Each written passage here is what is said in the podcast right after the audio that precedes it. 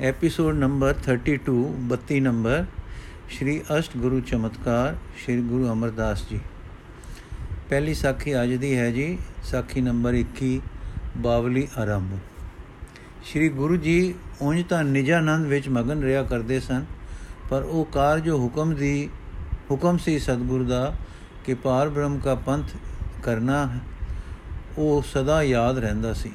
ਇਸ ਲਈ ਜੋ ਆਵੇ ਨਾਮਦਾਨ ਨਾਲ ਵਰੋਸਾਇਆ ਜਾਂਦਾ ਸੀ। ਇਸ ਆਤਮ ਦਾਨ ਤੋਂ ਸਿਵਾ ਗਰੀਬਾਂ ਲੋੜਵੰਦਾਂ ਦੀਆਂ ਥੁੜਾਂ ਵੀ ਪੂਰਨ ਹੁੰਦੀਆਂ ਸਨ। ਆਏ ਗਏ ਲਈ ਲੰਗਰ ਜਾਰੀ ਰਹਿੰਦਾ ਸੀ। ਗੋਇੰਦਵਾਲ ਪਤਣ ਦਾ ਸ਼ਹਿਰ ਹੋਣ ਕਰਕੇ ਅਤੇ ਪਤਣ ਵੀ ਸ਼ਾਹੀ ਸੜਕ ਦਾ ਹੋਣ ਕਰਕੇ ਲੋਕਾਂ ਤੇ ਮੁਸਾਫਰਾਂ ਦਾ ਇਸ ਥਾਂ ਤੋਂ ਲਾਂਘਾ ਬਹੁਤ ਸੀ।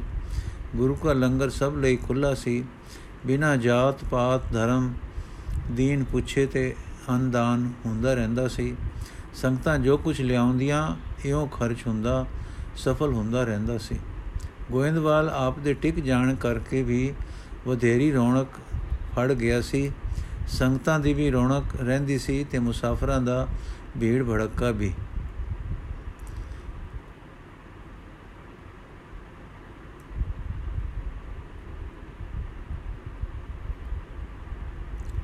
ਥੁੜ ਰਹਿੰਦੀ ਸੀ ਤਾਂ ਮਕਾਨੀਅਤ ਦੀ ਤੇ ਕਈ ਵੇਰ ਖੂਹ ਘਟ ਹੋਣ ਕਰਕੇ ਪਾਣੀ ਦੀ ਥੁੜ ਵੀ ਹੋ ਜਾਂਦੀ ਸੀ।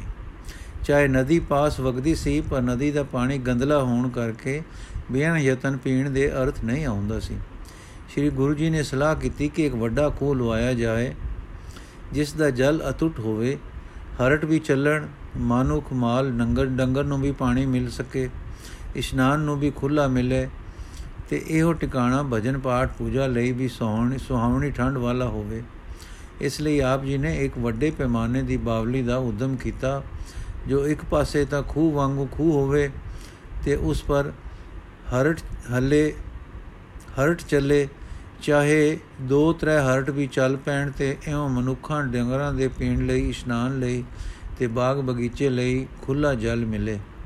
ਦੂਜੇ ਪਾਸੇ ਵਿਸ਼ਾਲ ਪੌੜੀਆਂ ਦੁਆਰਾ ਜਲ ਤੱਕ ਪਹੁੰਚਾ ਦੇ, ਪਹੁੰਚਾ ਹੋਵੇ, ਇਹਨਾਂ ਪੌੜੀਆਂ ਤੇ ਬੈਠਿਆ ਜਾ ਸਕੇ ਤੇ ਖੂਹ ਦੀ ਠੰਡ ਤੇ ਤਰਾਵਤ ਨਾਲ ਇੱਥੇ ਮੌਸਮ ਸੁਹਾਵਣਾ ਰਹੇ। ਪੌੜੀਆਂ ਖੁੱਲੀਆਂ ਹੋਣ, ਇੱਥੇ ਬੈਠ ਕੇ ਪਾਠ ਭਜਨ ਹੋ ਸਕੇ, ਸਮਾਧੀ ਲੱਗ ਸਕੇ। ਇਸ ਕਵੀ ਜੀ ਲਿਖਦੇ ਹਨ, ਧਰਮ ਦੁਰੰਦਰ ਅਮਰ ਗੁਰ ਸਦਾ ਚਹਿਤ ਉਪਕਾਰ। ਰਚਬੇ ਤੀਰਥ ਬਾਵਲੀ ਸਿੱਖਿਆਨ ਕੋਹਿਤ ਉਦਾਰ।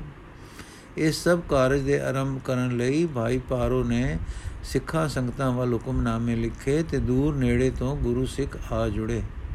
ਰਵਾਇਤ ਹੈ ਕਿ ਕਤਕ ਦੀ ਪੁਨਿਆ ਵਾਲੇ ਦਿਨ ਇਹ ਕਾਰਜ ਆਰੰਭਿਆ ਗਿਆ। ਤਵਾਰੀ ਖਾਲਸਾ ਵਿੱਚ ਇਹ ਸੰਮਤ 1616 ਲਿਖਿਆ ਹੈ। ਬਸਾਵਲੀ ਨਾਮੇ ਵਿੱਚ ਇਹ ਸੰਮਤ 1613 ਬਿਕਰਮੀ ਦਿੱਤਾ ਹੈ। ਜਿਸ ਥਾਂ ਨੂੰ ਗੁਰੂ ਜੀ ਨੇ ਠੀਕ ਸਹੀ ਕੀਤਾ ਸੀ ਉਹ ਮੁੱਲ ਲਿੱਤੀ ਗਈ ਤੇ ਸੰਗਤਾਂ ਦੇ ਭਾਰੀ ਸੰਘਰਣ ਸੰਗਠਨ ਵਿੱਚ ਭਾਈ ਬੁੱਢੇ ਜੀ ਦੇ ਹੱਥੀਂ ਟੱਕ ਲਵਾ ਕੇ ਕਾਰ ਆਰੰਭੀ ਗਈ।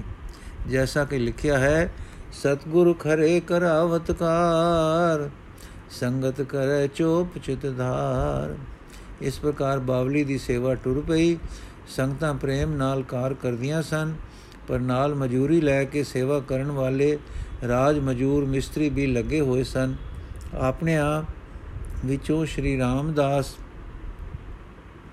ਜੀ, ਜੋ ਸ਼੍ਰੀ ਗੁਰੂ ਜੀ ਦੇ ਜਮਾਤਾ ਵੀ ਸਨ, ਸਭ ਤੋਂ ਵੱਧ ਕਾਰ ਵਿੱਚ ਲੱਗੇ ਰਹਿੰਦੇ ਸਨ। ਸ਼੍ਰੀ ਰਾਮਦਾਸ ਜੀ ਹੋ ਰਹੇ ਕਾਰਜ ਦੀ ਸਰਕਰਦਗੀ ਤੇ ਇੰਤਜ਼ਾਮ ਵੀ ਕਰਦੇ ਸੇ, ਪਰ ਕਦੇ ਪ੍ਰੇਮ ਵਿੱਚ ਮਗਨ ਹੋਏ ਟੋਕਰੀ ਵੀ ਆਪ ਫੜ ਲੈਂਦੇ ਸਨ। ਲਿਖਿਆ ਹੈ ਕਿ ਆਪ ਇੱਕ ਵਾਰੀ ਸੇਵਾ ਵਿੱਚ ਮਗਨ ਟੋਕਰੀ ਢੋ ਰਹੇ ਸਨ ਕਿ ਲਾਹੌਰੋਂ ਸ਼ਰੀਕੇ ਦੇ ਕੁਝ ਸੱਜਣ ਆ ਗਏ। ਉਹਨਾਂ ਨੂੰ ਮੰਦਾ ਲੱਗਾ ਕਿ ਖੱਤਰੀ ਵੰਸ਼ ਹੈ ਹੋ ਕੇ ਸਾਡਾ ਭਾਈ ਸਹੁਰੇ ਘਰ ਐਸੀ ਨੀਵੀਂ ਕਾਰ ਕਰ ਰਿਹਾ ਹੈ। ਉਹ ਵੜ ਕੇ ਭਰੇ ਪੀਤੇ ਸ੍ਰੀ ਗੁਰੂ ਜੀ ਪਾਸ ਗਏ ਤੇ ਮਿੱਠੇ ਤਰੀਕੇ ਨਾਲ ਉਲਾਂਭਾ ਦਿੱਤਾ। ਸੁਣ ਕੇ ਸ੍ਰੀ ਗੁਰੂ ਜੀ ਮੁਸਕਰਾਏ ਤੇ ਕਹਿਣ ਲੱਗੇ, ਭਾਈ, ਰਾਮਦਾਸ ਨੇ ਸਿਰ ਮਿੱਟੀ ਦੀ ਟੋਕਰੀ ਨਹੀਂ ਚਾਈ। ਦੀਨ ਦੁਨੀ ਦਾ ਛਤਰ ਚਾਇਆ ਹੈ। ਪਰ ਉਹ ਮਾਇਆ ਪ੍ਰੇਮੀ ਨਾ ਸਮਝ ਸਕੇ, ਮੁਸਕਰਾ ਕੇ ਵਿਦਾ ਹੋ ਗਏ। ਇਸ ਪ੍ਰਕਾਰ ਬਾਵਲੀ ਦੀ ਕਾਰ ਜਾਰੀ ਰਹੀ।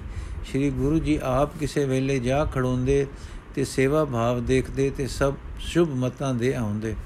ਸ੍ਰੀ ਰਾਮਦਾਸ ਜੀ ਦੀ ਘਾਲ ਤਾਂ ਸਭ ਕਿਸੇ ਨੂੰ ਦਿਸਦੀ ਸੀ, ਪਰ ਉਹਨਾਂ ਦੇ ਹਿੱਸੇ ਦੀ ਪ੍ਰੀਤ ਤੇ ਗੁਰੂ ਕੀ ਖੁਸ਼ੀ ਵਿੱਚ ਆਪ ਨੂੰ ਚੜਿਆ ਅੰਦਰ ਦਾ ਚਾਉ ਕੇਵਲ ਸਤਿਗੁਰੂ ਜੀ ਨੂੰ ਹੀ ਦਿਸਦਾ ਸੀ, ਜਿਸ ਦੀ ਪ੍ਰਤੀਤੀ ਨੂੰ ਭਗਤ ਵਛਲਤਾ ਦੇ ਰੰਗ ਵਿੱਚ ਆਪੇ ਆਪੇ ਹੀ ਸਿਆਣਦੇ ਤੇ ਮਾਣਦੇ ਸਨ। ਅਗਲੀ ਸਾਖੀ ਹੈ ਜੀ, ਮਾਈ ਦਾਸ ਤੇ ਮਾਨਕ ਚੰਦ। ਸਾਖੀ ਨੰਬਰ 22 ਬੈਠੇ ਸਨ, ਸ੍ਰੀ ਗੁਰੂ ਅਮਰਦਾਸ ਜੀ ਖੂਣੀ ਜਾ ਰਹੀ, ਖੂਣੀ ਜਾ ਰਹੀ ਬਾਵਲੀ ਦੇ ਨੇੜੇ। ਆਪਣੀ ਸਿੱਖ ਸਭਾ ਵਿੱਚ ਬਾਵਲੀ ਦੀ ਕਾਰ ਵੇਖਦੇ ਕਿ ਇੱਕ ਸੱਜਣ ਪੁਰਖ ਜੋ ਆਪਣੇ ਚਿਹਰੇ ਦੀ ਆਭਾ ਤੋਂ ਗਾਲੀ ਤੇ ਕਰਮ ਦਾ ਆਚਾਰੀ ਪ੍ਰਤੀਤ ਹੁੰਦਾ ਸੀ, ਆ ਗਿਆ। ਸਤਿਗੁਰੂ ਜੀ ਦੇ ਚੰਦ ਮੁਖ ਵੱਲ ਤੱਕਿਆ ਤੇ ਨੈਣ ਬੰਦ ਹੋ ਗਏ। ਇੱਕ ਜਲਕਾਰੀ ਹੀ ਮਗਨਤਾ ਛਾ ਗਈ। ਹੁਣ ਵਿਸਮੇ ਲੀਨ ਦੇ ਨੈਣ ਖੁੱਲਦੇ ਨਹੀਂ। ਜਿਸ ਦਾ ਨਾਮ ਸੀ ਮਾਈ ਦਾਸ। ਕਵੀ ਜੀ ਇਸ ਦੀ ਇਸ ਇਸ ਦੀ ਇਸ ਵਿਸ਼ੇਸ਼ ਲੀਨ ਦਸ਼ਾ ਨੂੰ ਐਉਂ ਵਰਣਨ ਕਰਦੇ ਹਨ। ਮਾਈ ਦਾਸ ਬੈਸਨੋ ਦੇਖ, ਤਨ ਮਨ ਕੀ ਸੁਧ ਰਹੀ ਨ ਸੇਖ। ਹੋਏ ਸਰੂਪ ਮਸਤ ਹੋਏ ਰਹੇ ਕੋਈ ਕੋ ਬਿਦ ਮੁਖ ਤੇ ਜਾਤ ਨ ਕਹੈ। ਮੁਦਰਿਤ ਕਰੇ ਬਿਲੋਚਨ ਜਬੈ ਅੰਤਰ ਪੇਖੇ ਰੂਪ ਸੋ ਤਬੈ ਕਿਤਕ ਬਾਰ ਨਹਿ ਨੈਣ ਉਗਾਰੇ ਉਰ ਮੈਂ ਮੂਰਤ ਥਿਰੇ ਨਿਹਾਰੇ। ਫਿਰ ਜਦ ਨੈਣ ਖੁੱਲੇ ਤਾਂ ਸ੍ਰੀ ਗੁਰੂ ਅਮਰਦਾਸ ਜੀ ਆਪਣੇ ਸਰੂਪ ਵਿੱਚ ਜਗਮਗ ਕਰ ਰਹੇ ਨਜ਼ਰ ਪਏ। ਸ੍ਰੀ ਗੁਰੂ ਜੀ ਵੀ ਮਾਈ ਦਾਸ ਵੱਲ ਤੱਕੇ ਤੇ ਆਵਾਜ਼ ਦਿੱਤੀ, ਆਓ ਮਾਈ ਦਾਸ, ਆਓ ਭਗਤ ਜੀ, ਆ ਜਾਓ, ਆਓ ਬੈਠੋ। ਮਾਈ ਦਾਸ ਮਗਨੇ ਸਰੀਰ ਨਾਲ ਤੁਰਦਾ ਤੇ ਗਜ ਗਮਨੇ ਗਜ ਗਮਨੇ ਪੈਰ ਹੌਲੀ ਹੌਲੀ ਧਰਦਾ ਅੱਗੇ ਵਧਿਆ ਤੇ ਭਵਰੀ ਦੀ ਪ੍ਰੀਤ ਵਾਂਗ ਪ੍ਰੀਤ ਭਰਿਆ ਸੀਸ ਧਰ ਦਿੱਤੋ ਸੁਚਰਨਾ ਕਮਲਾਂ ਤੇ। ਸਤਗੁਰੂ ਜੀ ਨੇ ਸੀਸ ਤੇ ਹੱਥ ਧਰਿਆ, ਪਿਆਰ ਦਿੱਤਾ ਤੇ ਪੁੱਛਿਆ, ਕੁਸ਼ਲ ਹਿਤ ਕੁਸ਼ਲ ਸਹਿਤ ਹੋ ਭਗਤ ਜੀ, ਮਾਈ ਦਾਸ ਆਪ ਦੇ ਪਾਵਨ ਦਰਸ਼ਨ ਨਾਲ ਹੁਣ ਸਰਵ ਕੁਸ਼ਲ ਹੋ ਗਈ ਹੈ। ਗੁਰੂ ਜੀ ਭਗਤ ਤਾਂ ਸਦਾ ਕੁਸ਼ਲ ਹੁੰਦਾ ਹੈ। ਮਾਈ ਦਾ ਸੱਚ ਫਰਮਾਇਆ ਨੇ, ਹੁਣੇ ਭਗਤੀ ਮਿਲੀ ਹੈ, ਕੁਸ਼ਲ ਹੁਣੇ ਨਾਲ ਹੀ ਮਿਲ ਗਈ ਹੈ। ਗੁਰੂ ਜੀ ਤੇ ਭਗਤ ਜੀ ਪਿਛਲੀ ਭਗਤੀ, ਮਾਈ ਦਾਸ ਪਿਛਲੀ ਬਿਤਾ ਦਿੱਤੀ ਨੇ ਤੇ ਨਵੀਂ ਵਿੱਚ ਪੁਚਾ ਦਿੱਤਾ ਨੇ, ਹੁਣ ਤਾਂ ਉਹ ਵੀ ਸਫਲਾਈ ਹੀ ਸਮਝਾਂ। ਗੁਰੂ ਜੀ ਕੀ ਬਾਤ ਹੈ ਪਿਛਲੀ। ਮਾਈ ਦਾਸ ਲੰਮਾ ਕਿੱਸਾ ਹੈ ਤੇ ਖੇਚਲ ਨਾ ਹੋਵੇ ਤੇ ਕਿਰਪਾ ਪੂਰਵਕ ਸੁਣੋ ਤਾਂ ਸੰਖੇਪ ਕਰਕੇ ਸੁਣਾ ਦਿਆਂ। ਗੁਰੂ ਜੀ, ਹਾਂ, ਮਾਈ ਦਾਸ ਸੁਣਾ ਦੇ ਬਈ ਹੱਡ ਬੀਤੀ। ਮਾਈ ਦਾਸ ਹੈ ਮਾਇਆ ਰੂਪ ਮੈਂ ਨਿਰੇਲੇ ਪਿੰਡ ਦਾ ਰਹਿਣ ਵਾਲਾ ਹਾਂ। ਆਪ ਜਾਣਦੇ ਹੀ ਹੋ, ਮਾਝੇ ਵਿੱਚ ਹੈ ਇਹ ਪਿੰਡ। ਛੋਟੀ ਉਮਰਾਂ ਤੋਂ ਚੇਟਕ ਲੱਗੀ ਪਰਮਾਰਥ ਦੀ। ਰਸਤਾ ਮਿਲਿਆ ਇੱਕ ਵੈਸ਼ਨਵ ਸੋਬਤ ਵਿੱਚ ਕ੍ਰਿਸ਼ਨ ਉਪਾਸਨਾ ਦਾ। ਗਾਲ ਕੀਤੀ, ਜੇ ਸਰ ਬਣ ਆਈ ਸੰਜਮ ਧਾਰੇ, ਆਚਾਰ ਧਾਰਨ ਕੀਤੇ, ਖਾਣ ਪਾਣ, ਕਰਮ ਕਾਣ ਅਨੁਸਾਰ ਬਣਾਏ, ਮਾਲਾ ਫੇਰੀ ਤੇ ਕੰਠੀ ਧਾਰੀ। ਜੋ ਕੁਝ ਕਰਨੇ ਯੋਗ ਸੀ ਕੀਤਾ, ਪਰ ਨਾ ਤਾਂ ਇਸ਼ਟ ਦੇਵ ਦੇ ਦਰਸ਼ਨ ਹੋਏ, ਨਾ ਕਿਸੇ ਰੰਗ ਵਿੱਚ ਬ੍ਰਿਤੀ ਰਸਮੇ ਹੋਈ। ਕੁਝ ਚਿਰ ਬੀਤਿਆ ਹੈ ਕਿ ਆਪ ਦੇ ਪਿਆਰੇ ਕੁਝ ਸਿੱਖਾਂ ਨਾਲ ਮਿਲਣੇ ਦਾ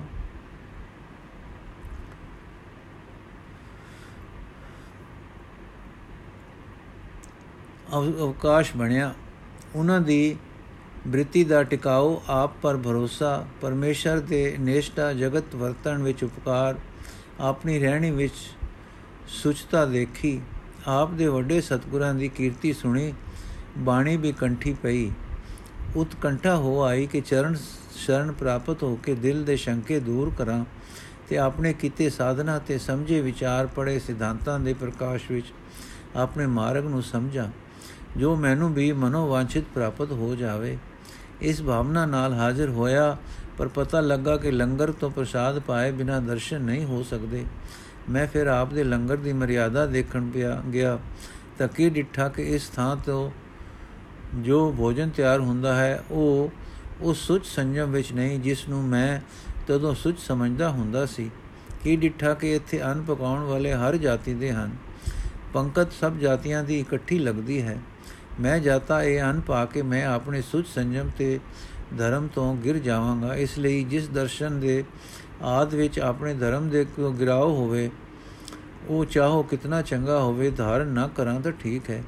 ਇਸ ਤਰ੍ਹਾਂ ਦੀਆਂ ਵਿਚਾਰਾਂ ਕਰਦਾ ਮੈਂ ਮੁੜ ਘਰ ਚਲਾ ਗਿਆ, ਪਰ ਚਿਤ ਨੂੰ ਉਚੜ ਚਿੱਤੀ ਚੰਬੜੀ ਨਹੀਂ, ਨੈਣ ਚੈਨ ਨਾ ਲੈਣ ਦੇਵੇ। ਹਰ ਪਲ ਚੰਮਾ ਸੋ ਚੋ ਪਵੇ ਜਿਵੇਂ ਕੁਝ ਚੋਰੀ ਹੋ ਗਿਆ ਹੈ ਜਾਂ ਹੱਥ ਆਇਆ ਕੁਝ ਚਲਾ ਗਿਆ ਹੈ ਜਾਂ ਵਿਚਲ ਗਿਆ ਹੈ ਕੁਝ ਸੋਚਦਾ, ਸੋਚ ਸੋਰਦਾ ਸੋਰਦਾ ਚਰਨਾਂ ਵਿੱਚ ਚਿਲਬਿਲ ਹੋਵੇ, ਚੱਲ ਚੱਲ ਚੱਲ ਦੀ ਉਛਾਲ ਉਛਲੇ, ਚਿਤ ਨੂੰ ਪੁੱਛਾਂ ਕਿੱਧਰ ਚੱਲ ਪਰ ਪਤਾ ਨਾ ਲੱਗੇ। ਚੋਖਾ ਚਿਰ ਸੋਚ ਸੋਚ ਕੇ ਮੈਂ ਦਵਾਰਕਾ ਚੱਲਣ ਦੀ ਚਿਤਵਨੀ ਚਿਤਵ ਲਈ। ਚੱਲ ਹੀ ਪਿਆ ਇੱਕ ਦਿਨ। ਦੂਰ ਵਾਟਾਂ ਔਖੇ ਪਿੰਡ ਪੈਂਡੇ, ਕਿਤੇ ਜਾ ਨੇੜੇ ਅਪੜਿਆ ਤਾਂ ਇੱਕ ਗੈਬਰ ਬਨ ਆ ਗਿਆ। ਇਕਾਦਸੀ ਦਾ ਬ੍ਰਤ ਸੀ, ਮੈਂ ਧਾਰਨ ਕੀਤਾ ਹੋਇਆ। ਨਿਰਜਲ ਨਿਰਨ ਬ੍ਰਤ ਬਰਖਾ ਉਤਰ ਪਈ। ਬਨ ਤੇ ਇੱਕ ਬ੍ਰਸ਼ ਦੀ ਖੋੜ ਵਿੱਚ ਖੜੋ ਕੇ ਬਰਖਾ ਤੋਂ ਬਚਾਓ ਕੀਤਾ ਤਨ ਦਾ। ਇੱਥੇ ਹੀ ਰਾਤ ਬੀਤੀ ਦਵਾਦਸ਼ੀ ਆ ਗਈ। ਠੰਡ ਭੁੱਖ ਠੰਡ ਤਪ, ਥਕਾਨ ਨੇ ਵਿਆਕੁਲ ਕਰ ਦਿੱਤਾ। ਮੈਂ ਜਾਤਾ ਆ ਗਈ ਇਹ ਲੈਣ ਜੋ ਲੈ ਜਾਂਦੀ ਏ ਅੰਤ ਸਭ ਕਿਸੇ ਨੂੰ। ਬੇਹੋਸ਼ੀ ਦੇ ਰੰਗ ਲੰਘਣ ਫੇਰ ਫੇਰ ਹੋਸ਼ ਪਰਤੇ। ਦਿਨ ਬੀਤਣ ਤੇ ਆ ਗਿਆ ਦਵਾਸ਼ਤੀ ਵੀ ਇਕਾदशी ਵਾਂਗੂ ਨਿਰਜਲ ਨਿਰਨ ਲੰਘ ਗਈ। ਹੁਣ ਜਦ ਤਾਣ ਕੋਈ ਨਾ ਰਹੀ, ਤਾਂ ਨਿਸੱਤਾ ਤੇ ਜੋ ਹੋ ਡੱਠਾ, ਤਾਂ ਕਿਸੇ ਨੇ ਆਜ ਗਾਇਆ ਲੋ ਭਗਤ ਜੀ, ਅਨ ਪਾਓ। ਮੈਂ ਸੁਣਿਆ ਹੋਇਆ ਸੀ, ਅਨ ਪ੍ਰਾਣ ਹਨ, ਪਰ ਅੱਜ ਤਾਂ ਅਨ ਦੀ ਆਵਾਜ਼ ਨੇ ਹੀ ਪ੍ਰਾਣਾ ਵਿੱਚ ਤ੍ਰਾਣ ਭਰ ਦਿੱਤਾ। ਮੈਂ ਉਠਿਆ, ਪਰ ਅਭਾਗ, ਅਨ ਕੱਚਾ ਸੀ, ਦਾਲ ਬਾਤ ਸੀ। ਲਿਆਉਣ ਵਾਲੇ ਦੀ ਜਾਤ ਦਾ ਪਤਾ ਨਹੀਂ ਸੀ। ਅਨ ਪਿਆਸੀ ਲਿਆਉਣ ਵਾਲਾ ਉਥੋਂ ਗੁੰਮ ਸੀ। ਪ੍ਰਾਣ ਰਖ ਧਰਮ ਹੈ, ਇਹ ਵੀ ਫੁਰਨਾ ਫੁਰੇ, ਪਰ ਫਿਰ ਚਿਤ ਨੇ ਕਿਹਾ, ਮਾਈ ਦਾਸ, ਧਰਮ ਨਾ ਖੋ। ਇਹ ਅਨਿਸ਼ਚਿਤ ਕੱਚਾ ਅਨ ਖਾ ਕੇ, ਜਾਨ ਬਚਾਉਣ ਨਾਲੋਂ ਨਾ ਖਾ ਕੇ ਧਰਮ ਸਹਿਤ ਮਰਨਾ ਸ੍ਰੇਸ਼ਟ ਹੈ। ਸੋ ਮੈਂ ਮਨ ਨੂੰ ਨਾ ਕਰ ਦਿੱਤੀ ਤੇ ਫੇਰ ਸਬਰ ਤੇ ਲੇਟ ਕੇ ਸੱਤਰ ਤੇ ਲੇਟ ਗਿਆ। ਕੁਛਿਰ ਮਗਰੋਂ ਫੇਰ ਕੋਈ ਆ ਗਿਆ ਤੇ ਬੋਲਿਆ, ਲਓ ਭਗਤ ਜੀ, ਪੱਕਾ ਭੋਜਨ ਪਾਓ। ਹੁਣ ਉੱਠਣ ਤਾਣ ਹੋਰ ਘਟ ਗਿਆ ਸੀ। ਬਾਹ ਫੜ ਕੇ ਕਿਸੇ ਨੇ ਉਠਾ ਲਿਆ, ਪਰ ਉੱਠ ਕੇ ਮੈਂ ਕੀ ਦੇਖਦਾ ਹਾਂ ਕਿ ਪੱਕਾ ਭੋਜਨ ਤਾਂ ਪਿਆ ਹੈ, ਪਰ ਉੱਥੇ ਹੈ ਕੋਈ ਨਹੀਂ। ਹੁਣ ਸੋਚ ਫੁਰੇ ਕਿ ਇਸ ਬਨ ਵਿੱਚ ਕੌਣ ਹੈ ਜੋ ਕੱਚੇ ਪੱਕੇ ਅੰਨ ਤਿਆਰ ਕਰਕੇ ਲਿਆ ਸਕਦਾ ਹੈ। ਕਦੇ ਸੋਚਾਂ ਕੋਈ ਯੋਗੀ ਹੋਸੀ ਬਨ ਵਿੱਚ, ਫਿਰ ਫੁਰਨਾ ਫੁਰੇ ਫੂਹੜ ਮਾਈ ਦਾਸ, ਫਿਰ ਫਰੋਟੀ ਪਾਣਾ ਹੈ ਫਿਰ ਫਰੋਟੀ ਖਾਣਾ ਹੈ ਕੌਣ ਇਹ ਕੁਝ ਕਰ ਸਕਣ ਵਾਲਾ, ਪਰ ਭਗਵਾਨ ਆਪ, ਹਾਂ ਭਗਵਾਨ ਆਪ। ਤਾਂ ਮੈਨੂੰ ਹੋਰ ਵਿਰਾਗ ਛਿੜ ਪਿਆ ਕਿ ਉਹ ਅਨ ਮੈਨੂੰ ਆਪ ਦੇ ਗਿਆ ਹੈ। ਆਪਣੇ ਵਿਸ਼ਵੰਦਰ, ਵਿਸ਼ਵੰਬਰ ਬਿਰਧ ਨੂੰ ਪਾਲਣ ਹਿਤ, ਪਰ ਉਹ ਮੇਰੇ ਤੇ ਪ੍ਰਸ਼ਨ ਨਹੀਂ ਹੋਣਾ। ਜੋ ਪ੍ਰਸ਼ਨ ਹੁੰਦਾ ਤਾਂ ਦਰਸ਼ਨ ਨਾ ਦੇ ਕੇ ਜਾਂਦਾ ਕਿ ਜਿਸ ਦਰਸ਼ਨ ਲਈ ਮੇਰੀ ਜਿੰਦ ਵਿਆਕੁਲ ਹੈ, ਦਰਸ਼ਨ ਦੇ ਕੇ ਜਿੰਦੜੀ ਨਾਲ ਲੈ ਜਾਂਦਾ।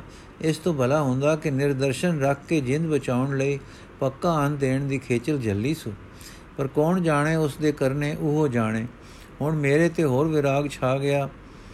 ਮੈਂ ਧਾਈ ਮਾਰ ਰੁਨਾ, ਹੈ ਭਗਵਾਨ, ਦੇ ਦਰਸ਼ਨ ਦੇ ਦਰਸ਼ਨ। ਇਸ ਅਤ ਵਿਆਕੁਲਤਾ ਵਿੱਚ ਪਤਾ ਨਹੀਂ ਕੀ ਹੋਇਆ। ਹੋਸ਼ ਸੀ ਕਿ ਬੇਹੋਸ਼ੀ, ਜਾਗਰਤ ਸੀ ਕਿ ਸੁਪਨਾ ਮੇਰਾ ਕੰਨਾਂ ਵਿੱਚ ਪ੍ਰਤੱਖ ਸੁਣਿੰਦੀ ਇੱਕ ਆਵਾਜ਼ ਪਈ। ਅੱਖਰ ਤਾਂ ਮੈਨੂੰ ਠੀਕ ਯਾਦ ਨਹੀਂ। ਭਾਵ ਯਾਦ ਹੈ ਕਿ ਇਸ ਪ੍ਰਕਾਰ ਸੀ। ਮਾਈ ਦਾਸ, ਪ੍ਰੇਮ ਤੇ ਨੇਮ ਦੇ ਦੋ ਚੀਜ਼ਾਂ ਹਨ। ਨੇਮ ਪ੍ਰੇਮ ਤੱਕ ਜਾਂਦਾ ਹੈ, ਅੱਗੇ ਦੇਸ਼ ਪ੍ਰੇਮ ਦਾ ਹੈ। ਉੱਥੇ ਪ੍ਰੇਮ, ਉੱਤੇ ਨੇਮ ਸਦਕੇ ਕਰੀਦਾ ਹੈ। ਤੂੰ ਗੋਇੰਦਵਾਲ ਜਿੱਥੇ ਗਿਆ ਸੈਂ, ਦਰਸ਼ਨ ਤਾਂ ਉੱਥੇ ਸੀ। ਪ੍ਰਤੱਖ ਦਰਸ਼ਨ ਉਹ ਜਿਸ ਨੂੰ ਪਾਕੇ ਪਾ ਕੇ ਤ੍ਰਿਪਤ ਹੋ ਜਾਂਦੋ। ਤੂੰ ਉੱਥੇ ਸੁੱਕਾ ਨੇਮ ਨਿਭਾਇਆ ਤੇ ਦਰਸ਼ਨ ਪ੍ਰੇਮ ਨੂੰ ਸਦਕੇ ਕਰ ਦਿੱਤਾ। ਹੁਣ ਦਰਸ਼ਨ ਕਿਉਂ ਟੋਲਦਾ ਹੈ? ਪ੍ਰੇਮਧਾਰ ਉੱਥੇ ਜਾ, ਦਰਸ਼ਨ ਪ੍ਰਤੱਖ ਦਰਸ਼ਨ ਉੱਥੇ ਹੀ ਹੋਣਗੇ। ਫਿਰ ਆਵਾਜ਼ ਆਈ ਦੇ ਗੁਰੂ ਅਮਰਦਾਸ ਫਰਮਾ ਰਹੇ ਹਨ, ਸਰਬ ਧਰਮਾਨ ਪ੍ਰਤ, ਸਰਬ ਧਰਮਾਨ ਪ੍ਰਤਿਯਜ ਮਾਸ ਮਾਮੇਕ ਮਾਮੇਕ ਰਿਣ ਬ੍ਰਜ। ਇਹ ਆਵਾਜ਼ ਮੈਂ ਚੰਗੀ ਤਰ੍ਹਾਂ ਤਰੇ ਵਾਰੀ ਉਚਰਿੰਦੀ ਸੁਣਿੰਦੀ ਪ੍ਰਤੀਤ ਕੀਤੀ। ਤਦ ਮੇਰੇ ਮਨ ਕੰਗੀ ਵੱਜੀ ਕਿ ਹੈ, ਮੈਂ ਕਿਹੜਾ ਭੁਲਾ ਰਿਆ ਇਹ ਤੁਕ ਆਖਣ ਵਾਲਾ ਕ੍ਰਿਸ਼ਨ ਦੇਵ ਤਾਂ ਹੁਣ ਅਵਿਅਕਤ ਹੈ। ਆਖਦਾ ਹੈ, ਸਾਰੇ ਧਰਮਾਂ ਨੂੰ ਛੱਡ ਦੇ, ਇੱਕ ਮੇਰੀ ਸ਼ਰਨ ਫੜ ਲੈ। ਹੈ, ਕਿ ਇੱਕ ਵਾਕ, ਇਹ ਵਾਕ ਜਿਸ ਰੂਪ ਵਿੱਚ ਆਖਿਆ ਸਾਸੂ, ਉਹ ਰੂਪ ਹੁਣ ਗੁਰੂ ਅਮਰਦਾਸ ਦਾ ਹੈ। ਜਿਸ ਹਾਲ ਵਿੱਚ, ਜਿਸ ਰੂਪ ਵਿੱਚ ਰਕਿਆ ਸਾਸੂ, ਉਹ ਰੂਪ ਤਾਂ ਹੁਣ ਉਸ ਦਾ ਹੈ ਨਹੀਂ। ਉਹ ਤਾਂ ਅਵਿਅਕਤ ਰੂਪ ਹੈ ਹੁਣ। ਪਰ ਕੀ ਉਹ ਰੂਪ ਹੁਣ ਗੁਰੂ ਅਮਰਦਾਸ ਹੈ? ਤੇ ਮੈਂ ਭੁੱਲ ਕੀਤੀ ਕਿ ਮੈਂ ਸੰਜਾਤਾ ਨਾ, ਤੇ ਮੈਂ ਜਿਸ ਦੇ ਦਰਸ਼ਨ ਮੰਗਦਾ ਸਾਂ, ਉਸ ਦੇ ਦਰਸ਼ਨ ਤੋਂ ਆਪ ਨੂੰ ਵਾਂਝ ਆਇਆ ਹਾਂ। ਤਾਂ ਤੇ ਮੈਂ ਹੁਣ ਉਸ ਕਠਲ ਰਸਤੇ ਪਵਾਂ, ਜੋ ਅਵਿਅਕਤ ਦੀ ਪ੍ਰਾਪਤੀ ਦਾ ਹੈ, ਕਿਉਂਕਿ ਭਗਵਾਨ ਨੇ ਗੀਤਾ ਵਿੱਚ ਹੀ ਕਿਹਾ ਹੈ ਕਿ ਅਵਿਅਕਤ ਨਿਰਗੁਣ ਦਾ ਮਾਰਗ ਕਠਨ ਹੈ। ਸੋ ਮੈਂ ਹੁਣ ਅਵਿਅਕਤ ਦੀ ਪੂਜਾ ਕਰਾਂ ਕਿ ਗੋਇੰਦਵਾਲ ਬੈਠੇ ਉਸ ਪ੍ਰਤੱਖ ਭਗਵਾਨ ਦੇ ਪ੍ਰਤੱਖ ਦਰਸ਼ਨ ਕਰਾਂ। ਹਾਂ ਜਿਉ ਤਦ ਇਹ ਮੇਰੀ ਭੁੱਲ ਮੈਨੂੰ ਸਾਖਿਆਤ ਹੋ ਗਈ। ਤਦ ਮੈਂ ਪਹਿਲਾਂ ਭਰਮ ਵਿੱਚ, ਭਰਮ ਇਹ ਤਿਆਗਿਆ ਕਿ ਉਹ ਭੋਜਨ ਜੋ ਕੋਈ ਧਰ ਗਿਆ ਸੀ, ਮੈਂ ਖਾਦਾ ਤੇ ਆਪਣੇ ਸਰੀਰ ਵਿੱਚ ਤਾਣ ਭਰਿਆ। ਫਿਰ ਸਨੇ ਸਨੇ ਸਫਰ ਕਰਦਾ ਆਪ ਦੀ ਸ਼ਰਨ ਆਪ ਪ੍ਰਾਪਤ ਹੋਇਆ ਹਾਂ। ਪਹਿਲੋ ਆਪ ਦੇ ਦੇਵੀ ਲੰਗਰ ਦਾ, ਜੋ ਹੁਣ ਮੈਨੂੰ ਸਦਾ ਪਵਿੱਤਰ ਦਿਸਦਾ ਹੈ, ਅਨ ਪਾ ਕੇ ਸੁਖੀ ਹੋਇਆ ਹਾਂ ਤੇ ਹੁਣ ਸ਼ਰਨ ਆਇਆ ਹਾਂ। ਆਪ ਦੇ ਦਰਬਾਰ ਵੜਦਿਆਂ ਜਦ ਮੇਰੀ ਨਜ਼ਰ ਆਪ ਤੇ ਪਈ, ਤਾਂ ਮੈਂ ਬਚਕ ਰਹਿ ਗਿਆ, ਕਿਉਂਕਿ ਮੈਨੂੰ ਆਪ ਪਿਤਾੰਬਰੀ ਦੇਸ਼ ਵਿੱਚ ਮੋਰ ਮੁਕਟ ਸਜੇ ਮੇਰੇ ਅਰਾਧੇ ਇਸ਼ਟ ਦੇਵ ਹੋ ਕੇ ਦਿਸ ਪਏ। ਇਹ ਮੈਂ ਚੰਗੀ ਤਰ੍ਹਾਂ ਨਿਸ਼ਚੈ ਕੀਤਾ ਕਿ ਪ੍ਰਤੱਖ ਹੈ ਝਾਮਲਾ ਮਾਤਰ ਨਹੀਂ, ਸੋ ਹੁਣ ਮੇਰਾ ਨਿਸ਼ਚੈ हे ਭਗਵਾਨ, ਅਨਿਸ਼ਚੈ ਦੀ ਲੇਸ਼ ਮਾਤਰ ਅੰਸ਼ ਤੋਂ ਵੀ ਨਿਰਦੰਗ ਨਿਰਦਵੰਦ ਹੋ ਗਿਆ ਹੈ। ਤਾਂ ਜਦ ਮੈਂ ਆਪ ਦੇ ਉਸ ਆਪਣੇ ਅਰਾਧੇ ਰੂਪ ਨੂੰ ਦੇਖ ਤ੍ਰਿਪਤ ਦੇਖ ਦੇਖ ਤ੍ਰਿਪਤ ਹੋ ਗਿਆ, ਤਾਂ ਆਪ ਜੀ ਮੈਨੂੰ ਗੁਰੂ ਅਮਰਦਾਸ ਜੀ ਹੋ ਦਿਸੇ ਹੋ। ਕਿਉਂ ਜੀ ਆਪ ਹੋ ਨਾ, ਆਪ ਦੱਸ ਦਿਓ ਜੀ ਆਪ। ਸ੍ਰੀ ਗੁਰੂ ਜੀ ਸੁਣ ਕੇ ਮੁਸਕਰਾ ਪਏ। ਮਾਈਦਾਸ ਹਾਂ ਜੀ, ਨਾ ਦੱਸੋ, ਹੁਣ ਦੱਸਣ ਪੁੱਛਣ ਦੀ ਲੋੜ ਨਹੀਂ। ਪ੍ਰਤੱਖੰ ਕਿਮ ਪ੍ਰਮਾਣੰ ਪ੍ਰਤੱਖ ਪ੍ਰਤੱਖ ਹੋ ਗਿਆ ਹੈ। ਆਪ ਹੈ ਹੋ ਆਪ ਨੈਣ ਮੁੰਦ ਕੇ ਕਦੇ ਨਾ ਡੋਲੇ ਮੇਰਾ ਇਹ ਨਿਸ਼ਚਾ। ਇਹ ਕਹਿੰਦੇ ਆ ਨੈਣੀ ਨੀਰ ਭਰ ਆਇਆ। ਸਰੀਰ ਨੂੰ ਪੁਲਕਾਵਲੀ ਹੋ ਆਈ। ਮਨ ਵਿੱਚ ਕੋਈ ਤਰੰਗ ਉੱਠੇ ਉੱਚੇ ਭਾਵਾਂ ਦੀ ਤੇ ਭਗਤ ਜੀ ਬੋਲ ਉੱਠੇ, ਸਰਦਾ ਪਿਆਰ ਤੇ ਸਿਫਤ ਸਲਾਹ ਵਿੱਚ ਭਰੇ ਹੋਏ ਜੋ ਵਾਕ ਇਹ ਕਵੀ ਸੰਤੋਖ ਸਿੰਘ ਜੀ ਨੇ ਇਉਂ ਦਰਸਾਏ ਹਨ। ਮਹਾਰਾਜ ਰਾਜਾ ਪ੍ਰਤਾਪੰ ਬਿਰਾਜੈ ਤੂੰ ਹੀ ਸਰਬ ਕੋ ਸੀਸ ਪਰ ਏਕ ਛਾਜੈ ਗਨਾਨੰਦ ਗਿਆਨੰਗ ਮਨਿੰਦੇ ਨ ਕੋਈ ਮਨਿੰਦੇ ਨ ਕੋਈ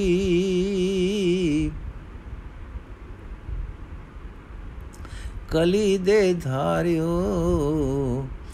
ਕਲਾ ਸਰਬ ਗੋਈ ਗੁਰੂ ਰੂਪ ਹੋਏ ਤ੍ਰਿਤੀ ਥਾਨ ਸੋਹੰ ਅਸੰਖੇ ਉਧਾਰੇ ਬਨੇ ਦਾਸ ਜੋ ਹੈ ਨਈ ਰੀਤ ਸਿੱਖੀ ਬਿਥਾਰੀ ਉਦਾਰੀ ਲਈ ਪਾਰ ਜਾਈ ਪਏ ਦੁਖੇ ਪਾਰੀ ਸਦਾ ਜੈ ਸਦਾ ਜੈ ਸਦਾ ਜੈ ਗੁਸਾਈ ਮਇਆ ਕੀਨ ਮੋ ਪੈ ਸੋ ਲੈਨੋ ਬਚਾਨੀ ਬਚਾਈ ਗੋਬਿੰਦੇ ਮੁਕੰਦੇ ਆਨੰਦੇ ਅਰੂਪੇ ਅਰੂਪੇ ਨਮਸਤੰ ਨਮਸਤੰ ਨਮਸਤੰ ਸਰੂਪੇ ਯੋ ਗਾਉਂਦਾ ਚੁੱਪ ਹੋ ਗਿਆ ਤੇ ਡੰਡੋਤ ਕਰਦਾ ਚਰਨੀ ਪੈ ਗਿਆ ਫਿਰ ਉਠਿਆ ਤੇ ਬੇਨਤੀ ਕੀਤੀ ਉਸ हे ਦਾਤਾ ਗੁਰੂ, ਹੁਣ ਆਪਣੀ ਸ਼ਰਨ ਵਿੱਚ ਨਿਵਾਸ ਬਖਸ਼ੋ। ਇਹ ਸੁਣ ਕੇ ਆਪ ਜੀ ਮੁਸਕਰਾਏ ਤੇ ਆਖਣ ਲੱਗੀ, ਚੰਗਾ ਮਾਈ ਦਾਸ, ਹੁਣ ਤੂੰ ਇੱਥੇ ਸਾਡੇ ਪਾਸ ਹੀ ਰੋ ਪਾਵਨ ਪ੍ਰਭੂ ਦੇ ਦਰਸ਼ਨ ਇੱਥੇ ਹੀ ਹੋ ਜਾਣਗੇ, ਹੋਰ ਕਾਮਨਾ ਵੀ ਸਭ ਪੂਰਨ ਹੋ ਜਾਣਗੀਆਂ। ਪਰ 8 ਕੁ ਦਿਨਾਂ ਦਾ ਅਜੇ ਫ਼ਰਕ ਹੈ, ਤਦੋਂ ਤੇਰਾ ਹਰ ਬਰ ਪ੍ਰਗਟੇਗਾ, ਉਸ ਦੁਆਰਾ ਤੈਨੂੰ ਕਲਿਆਣ ਪ੍ਰਾਪਤ ਹੋਵੇਗਾ। ਮਾਈ ਦਾਸ ਨੇ ਆ ਗਿਆ, ਸਿਰ ਪਰ ਮੰਨੀ, ਸਿਰ ਧਰ ਮੰਨੀ।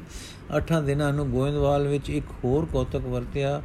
ਮਾਨਕ ਚੰਦ ਨਾਮੇ ਗੁਰੂ ਕਾ ਅਨੰਨ ਸਿੱਖ ਬਾਵਲੀ ਦੀ ਕਾਰ ਕਰਦਾ ਡੁੱਬ ਗਿਆ ਤਾਂ ਬਾਵਲੀ ਤੋਂ ਕਦੇ ਕੱਢੇ ਗਏ ਸਰੀਰ ਨੂੰ ਸਤਿਗੁਰੂ ਜੀ ਨੇ ਜਿਉਂਦਾ ਕਰ ਦਿੱਤਾ। ਉਸ ਨੂੰ ਜਿਉੜਾ ਕਰਕੇ ਦੱਸਿਆ ਮਾਨਕ ਚੰਦ ਗੁਰੂ ਦਾ ਅਨੰਨ ਸਿੱਖ ਸੀ, ਜੋ ਜੀਵਨ ਮਰਨ ਗੁਰੂ ਕੇ ਹੱਥ ਸਮਝਦਾ ਸੀ। ਬਾਵਲੀ ਖੰਡਿਆ, ਅਖੀਰ ਤੇ ਇੱਕ ਰੋੜਾ ਦਾ ਕੜ ਆ ਗਿਆ ਜੋ ਤਰੁੱਟਦਾ ਨਹੀਂ ਸੀ। ਸ੍ਰੀ ਗੁਰੂ ਜੀ ਨੇ ਮਾਨਕ ਚੰਦ ਨੂੰ ਕਿਹਾ ਕਿ, ਮਾਈ, ਤੂੰ ਸਵਾਸਾ ਨੂੰ ਸਾਧਿਆ ਹੋਇਆ ਹੈ। ਵੱਡਾ ਵਧਾਣ ਲੈ ਤੇ ਜਾ ਵੜ ਵਿੱਚ ਤੇਰੇ ਵਧਾਣ ਦੀ ਸੱਟ ਨਾਲ ਕੜ ਟੁੱਟੇਗਾ। ਐਸਾ ਹੀ ਹੋਇਆ ਕੜ ਟੁੱਟ ਕੇ ਜੋ ਪਾਣੀ ਅਗਾ ਫੁੱਟਿਆ, ਉਸ ਵਿੱਚ ਮਾਨਕ ਚੰਦ ਮਾਨਕ ਚੰਦ ਡੁੱਬ ਗਿਆ ਤੇ ਉਸ ਦਾ ਸਰੀਰ ਮੁਸ਼ਕਲ ਨਾਲ ਜਲ ਤੋਂ ਬਾਹਰ ਆਂਦਾ ਗਿਆ। ਗੁਰੂ ਜੀ ਨੂੰ ਖਬਰ ਹੋਈ ਕਿ ਮਾਨਕ ਡੁੱਬ ਮਰਿਆ ਹੈ। ਗੁਰੂ ਜੀ ਬੋਲੇ ਮਾਨਕ ਤਾਂ ਜਿਉੜਾ ਹੈ, ਲੈ ਆਓ ਸਸਾ ਪਾਸ। ਜਦ ਲੈ ਆਏ, ਸਤਿਗੁਰੂ ਨੇ ਚਰਨ ਛੁਆਏ ਤੇ ਕਿਹਾ, ਉਠ ਜਿਉੜੇ ਜਿਉ ਉਠੋ ਜਿਉੜੇ ਮਾਨਕ ਚੰਦ, ਤਦ ਉਹ ਵੱਲ ਉੱਠ ਬੈਠਾ। ਗੁਰੂ ਜੀ ਨੇ ਇਸ ਨੂੰ ਵਰਦਾਨ ਦਿੱਤੇ ਤੇ ਮੰਜੀ ਬਖਸ਼ੀ। ਭੁਗਤ ਮੁਕਤ ਜਗਤ ਤਾਰਨ ਦੀ ਸਤਿਆ ਦਿੱਤੀ। ਤਦੋਂ ਮਾਈ ਦਾਸ ਨੂੰ ਬੁਲਾ ਕੇ ਇਸ ਦੇ ਚਰਨੀ ਲਾਇਆ ਤੇ ਕਿਹਾ, ਮਾਈ ਦਾਸ, ਇਹ ਤੇਰਾ ਆਗੂ ਹੋਇਆ ਤੇ ਆਗਿਆ ਕੀਤੀ ਕਿ ਤੁਸੀਂ ਦੋਨੋਂ ਜਗਤ ਵਿੱਚ ਨਾਮ ਦਾ ਪ੍ਰਚਾਰ ਕਰੋ। ਸੋ ਦੋਵੇਂ ਆਪ ਤੁਰੇ ਤੇ ਅਨੇਕਾਂ ਦੇ ਤਾਰ, ਆਪ ਤਰੇ ਤੇ ਅਨੇਕਾਂ ਦੇ ਤਾਰਕ ਬਣੇ। ਪਰ ਸਦਾ ਗੁਰੂ ਘਰ ਦੀ ਚਰਨ ਛਣ ਰਹੇ। ਮਾਨਕ ਚੰਦ ਦੀ ਔਲਾਦ ਦੇ ਵੈਰੋਵਾਲ ਰਹਿੰਦੇ ਹਨ ਤੇ ਜਿਉੜੇ ਬਾਵੇ ਕਹਿਲਾਉਂਦੇ ਹਨ, ਜਿਨ ਇਹਨਾਂ ਨੂੰ ਸਨਮਾਨ ਗੁਰੂ ਦੇ ਵੰਸ਼ਜ ਬਾਵਿਆਂ ਵਾਲਾ ਮਿਲਦਾ ਹੈ। ਮਾਨਕ ਚੰਦ ਨੂੰ ਮੰਜੀ ਵੈਰੋਵਾਲ ਮਿਲੀ ਸੀ। ਮਾਈ ਦਾਸ ਮਾਨਕ ਚੰਦ ਦੀ ਸੋਬਤ ਵਿੱਚ ਬ੍ਰਹਮ ਗਿਆਨ ਦੀ ਅਵਸਥਾ ਨੂੰ ਪਹੁੰਚਾ। ਇਸ ਦਾ ਪਿੰਡ ਮਾਝੇ ਵਿੱਚ ਨਰੋਲੀ ਨਾਮੇ ਹੈ। ਇਸ ਨੂੰ ਵੀ ਗੁਰੂ ਜੀ ਨੇ ਮੰਜੀ ਬਖਸ਼ੀ ਸੀ। ਇਸ ਦੀ ਗੱਦੀ ਜੋਧ ਨਾਮੇ ਪਿੰਡ ਜ਼ਿਲ੍ਹਾ ਅੰਮ੍ਰਿਤਸਰ ਵਿੱਚ ਦਸਿੰਦੀ ਹੈ। ਦੋਵੇਂ ਸੱਜਣ ਪਾਰਗ੍ਰਾਮੀ ਹੋਏ ਹਨ ਤੇ ਸਿੱਖੀ ਦਾ ਮੰਦਰ ਸੁੰਦਰ ਪ੍ਰਚਾਰ ਕਰਦੇ ਰਹੇ ਹਨ। ਪ੍ਰਸ਼ਨ ਹੁੰਦਾ ਹੈ ਕਿ ਕਿਉਂ ਮਾਈ ਦਾਸ ਨੂੰ ਆਪ ਦੇ ਤਾਰੇ ਇੱਕ ਪੂਰਨ ਗੁਰਸਿੱਖ ਦੇ ਹਵਾਲੇ ਕੀਤਾ ਤੇ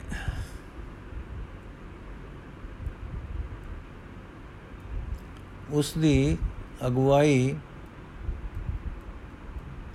ਵਿੱਚ ਟੋਰਿਆ, ਆਪ ਹੀ ਸਿੱਧਾ ਪਰਮ ਪਰਮ ਪਦ ਨੂੰ ਕਿਉਂ ਨਾ ਪਹੁੰਚਾਇਆ?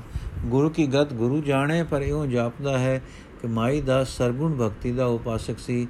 ਉਸ ਨੂੰ ਨਿਰਗੁਣ ਦੀ ਉਪਾਸਨਾ ਵਿੱਚ ਪਾ ਕੇ ਪਰਮ ਪਦ ਤੇ ਪਹੁੰਚਾਉਣਾ ਸੀ। ਜਿਸ ਲਈ ਲੋੜ ਸੀ ਕਿ ਕਿਸੇ ਗੁਰੂ ਘਰ ਦੇ ਪਾਰਗ੍ਰਾਮੀ ਗੁਰਮੁਖ ਦੀ ਸੋਭਤ ਵਿੱਚ ਰਹੇ। ਉਸ ਦੇ ਸਹਾਰੇ ਨਾਲ ਨਿਰਗੁਣਤਾ ਵਿੱਚ ਸੁਰਤ ਨੂੰ ਲਿਜਾਵੇ ਹਰ ਵੇਲੇ ਦਾ ਸਤਸੰਗ ਵੇਲੇ ਵੇਲੇ ਦੀਆਂ ਲੋੜਾਂ ਦੇ ਉਪਦੇਸ਼ ਮਿਲਦੇ ਰਹਿਣ ਤੇ ਹਰ ਤਰ੍ਹਾਂ ਦੀ ਆਤਮਿਕ ਸਹਾਇਤਾ ਪਾ ਕੇ ਉਸ ਦਾ ਆਪਾ ਸਰਬ ਅਨਾਪੇ ਤੋਂ ਨਿਵਾਰਿਆ ਜਾ ਕੇ ਸਰਬ ਆਪੇ ਨੂੰ ਪ੍ਰਾਪਤ ਹੋਵੇ। ਦੂਸਰੇ ਸਤਗੁਰ ਜੀ ਨੇ ਡਿੱਠਾ ਹੋਣਾ ਹੈ ਕਿ ਆਪਣੀ ਪਹਿਲੀ ਕਰਨੀ ਕ੍ਰਿਤ ਦਾ ਕੁਝ ਮਾਨ ਇਸ ਦੇ ਅੰਦਰ ਅਜੇ ਹੈ, ਜੋ ਗੁਰਸਿੱਖ ਦੀ ਚਰਨੀ ਲਾਇਆ ਲਾਇਆ ਹਟੇਗਾ। ਗੁਰਸਿੱਖ ਜੇ ਜੋ ਹੋਂ ਅਤੀਤਤਾ ਵਿੱਚ ਵਰਤਦੇ ਹਨ ਸਿੱਧੇ ਸਾਦੇ ਭਾਸ਼ਦੇ ਹਨ, ਪਰ ਅਸਲ ਵਿੱਚ ਕਰਨੀ ਕਰਮਾ ਆਦ ਦੇ ਅਭਿਮਾਨੀਆਂ ਤੋਂ ਬਹੁਤ ਉੱਚੇ ਹੁੰਦੇ ਹਨ। ਇਹ ਨਿਰ ਨਿਰ ਅਭਿਮਾਨੀ ਦੇ ਪਾਸ ਰਹਿ ਕੇ ਉਸ ਦੇ ਵਰਤੋਂ ਵਰਤਾਓ ਵਿੱਚ ਦਿੱਤੇ ਜੀਵਨ ਨੂੰ ਵੇਖ ਕੇ, ਦੇਖ ਕੇ ਹੀ ਪ੍ਰਾਪਤੀ ਹੁੰਦੀ ਹੈ। ਮਾਨਕ ਚੰਦ ਪਾਸ ਵਕਤ ਵੀ ਚੋਖਾ ਸੀ, ਜੋ ਇਸ ਸੱਜਣ ਦੀ ਸੁਖਮ ਹੋਂ ਤੇ ਅਭਿਮਾਨ ਦੀ ਲਗ ਲਵੇੜ ਨੂੰ ਦੂਰ ਕਰਨ ਲਈ ਖਰਚ ਕਰ ਸਕਦਾ ਸੀ। ਤਦੋਂ ਰੋਜ਼ ਮੰਗੀ ਦਾ ਹੈ ਅਰਦਾਸੇ ਵਿੱਚ ਗੁਰਮੁਖ ਦਾ ਮੇਲ, ਸਾਧ ਦਾ ਸੰਗ ਸਹੀ ਪਿਆਰੇ ਮੇਲ, ਜਿਨ੍ਹਾਂ ਮਿਲਿਆ ਤੇਰਾ ਨਾਮ ਚਿਤ ਆਵੇ।